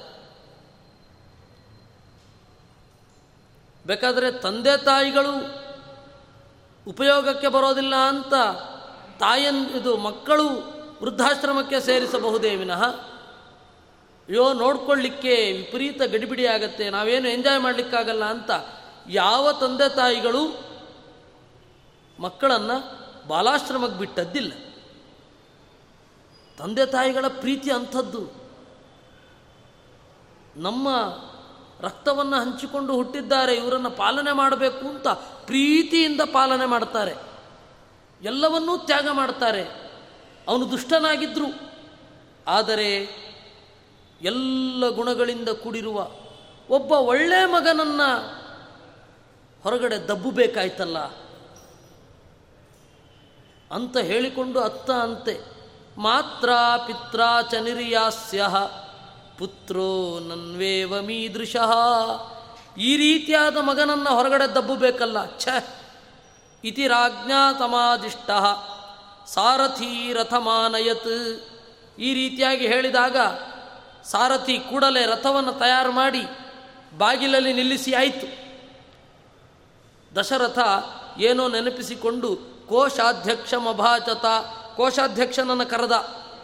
ವರೀಯಾಂಸಿತ ವಾಸಾಂಸಿ, ಪರಾರ್ಧ್ಯಾಭರಣಾನಿ ಚ, ಸಮಾಸಂಖ್ಯಾಯ ದೇಹ್ಯಾಶು, ಸ್ನುಷಾಯೈ ಮೇ ಯಥೇಪ್ಸಿತಂ, ಮೇ ಸ್ನುಷಾಯೈ ನನ್ನ ಸೊಸೆಗೆ. ಶ್ರೇಷ್ಠವಾದ ಬಟ್ಟೆಗಳನ್ನು ಹದಿನಾಲ್ಕು ವರ್ಷಗಳ ಕಾಲ ಎಷ್ಟು ದಿವಸಕ್ಕೊಮ್ಮೆ ಆಭರಣ ಚೇಂಜ್ ಮಾಡ್ತಾಳೆ ಅಂತ ಲೆಕ್ಕ ಮಾಡಿ ಸಮಾಹ ಸಂಖ್ಯಾಯ ಎಷ್ಟು ದಿವಸಕ್ಕೊಮ್ಮೆ ಸೀರೆ ಬದಲಾಯಿಸ್ತಾಳೆ, ಎಷ್ಟು ದಿವಸಕ್ಕೊಮ್ಮೆ ಆಭರಣ ಬದಲಾಯಿಸ್ತಾಳೆ ಅಂತನ್ನೋದನ್ನು ಲೆಕ್ಕ ಮಾಡಿ ಅಷ್ಟೂ ಆಭರಣವನ್ನು, ಅಷ್ಟೂ ಸೀರೆಯನ್ನು ಅವಳಿಗೆ ಕೊಡು ಅಂತ ಹೇಳಿದ ಅಂತೆ. ಕಡೇ ಕ್ಷಣದಲ್ಲಿ ದಶರಥ ಹೀಗೆ ನೆನಪಿಸ್ಕೊಳ್ಳದೆ ಹೋಗಿದ್ದಿದ್ರೆ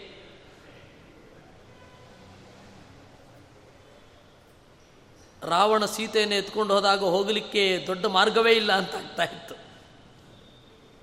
ಕಡ್ಡಾಯ ಕ್ಷಣದಲ್ಲಿ ಅವನು ನೆನಪಿಸಿಕೊಂಡು ಹೇಳಿದ ಅಂತೆ, ಎಷ್ಟು ದಿವಸಗಳಿಗೊಮ್ಮೆ ಅವಳು ಸೀರೆ ಬದಲಾಯಿಸ್ತಾಳೋ ಅಷ್ಟು ಮತ್ತೆ ಎಷ್ಟು ಆಭರಣಗಳನ್ನು ಕೊಡು ಅಂತ. ಸ್ನುಷಾಮುವಾಚ ಕೌಸಲ್ಯ, ಲಾಳಯಂತಿ ಸುತಾಮಿವ, ಮಾವ ಮಂಸ್ಥಾ ಮುನಿಂ ರಾಮಂ ವತ್ಸೆ ಸಾಧ್ವಿ ಭವೇರಿತಿ. ಕೌಸಲ್ಯೆ ಸೊಸೆಯನ್ನು ಗಟ್ಟಿಯಾಗಿ ತಬ್ಬಿ ಹೇಳಿದಾಳಂತೆ. ಮಗಳೇ, ರಾಮನಿಗೆ ಇನ್ನು ಯಾವ ಶ್ರೀಮಂತಿಕೆಯೂ ಇರೋದಿಲ್ಲ. ಹಣ ಇಲ್ಲ, ಯಾವ ವೈಭವ ಇಲ್ಲ, ಈ ತರಹದ ಸನ್ಮಾನಗಳಿರೋದಿಲ್ಲ. ಅಂತಹ ಸಂದರ್ಭದಲ್ಲಿ ಅವಮಾನ ಮಾಡಬೇಡ. ಯಾಕೆ ಅಂದರೆ, ಒಬ್ಬ ಗಂಡಸಿಗೆ ಪರೀಕ್ಷಾ ಕಾಲ ಯಾವಾಗ ಅಂದರೆ ಸಂಪತ್ತು ಇದ್ದಾಗಲೂ ಕೂಡ ಹೆಂಡತಿಗೆ ನಿಷ್ಠನಾಗಿರ್ತಾನ ಅನ್ನೋದು ಪರೀಕ್ಷಾ ಕಾಲ. ಹೆಂಡತಿಗೆ ಯಾವಾಗ ಪರೀಕ್ಷಾ ಕಾಲ ಅಂದರೆ ಗಂಡನಿಗೆ ಕಿತ್ತು ತಿನ್ನುವ ಬಡತನ ಇದ್ದರೂ ಕೂಡ ಅವಳು ನಿಷ್ಠಳಾಗಿರ್ತಾಳ ಅನ್ನೋದು ಹೆಂಡತಿಯ ಪರೀಕ್ಷಾ ಕಾಲ. ರಾಮ ಇಸ್ ಟೆಸ್ಟೆಡ್ ಯಾಕೆ ಅಂದರೆ ದೊಡ್ಡ ರಾಜನಾಗಿದ್ದಾಗಲೂ ಕೂಡ ಅವನು ಒಬ್ಬಳನ್ನೇ ಮದುವೆಯಾಗಿದ್ದು ಬೇರೆಯವ್ರ ಕಡೆ ಕಣ್ಣು ಹಾಯಿಸಿ ನೋಡಲಿಲ್ಲ. ಇನ್ನು ಯುವರ್ ಟೆಸ್ಟಿಂಗ್ ಈಸ್ ಈಗ ನಿನ್ನ ಟೆಸ್ಟಿಂಗ್ ಇದೆ. ಅವನು ಬಡವನಿದ್ದಾನೆ ಅಂತ ಹೇಳಿ ಅವನನ್ನು ಬಿಡಬೇಡ ಅಂತ. ಅದಕ್ಕೆ ಸೀತೆಗೆ ಒಂದು ಸ್ವಲ್ಪ ಸಿಟ್ಟು ಬರುತ್ತೆ. ಅವಳು ಏನು ಉತ್ತರ ಕೊಡ್ತಾಳೆ ಅನ್ನೋದನ್ನು ನಾವು ನಾಳೆ ನೋಡೋಣ. ಕೃಷ್ಣಾರ್ಪಣ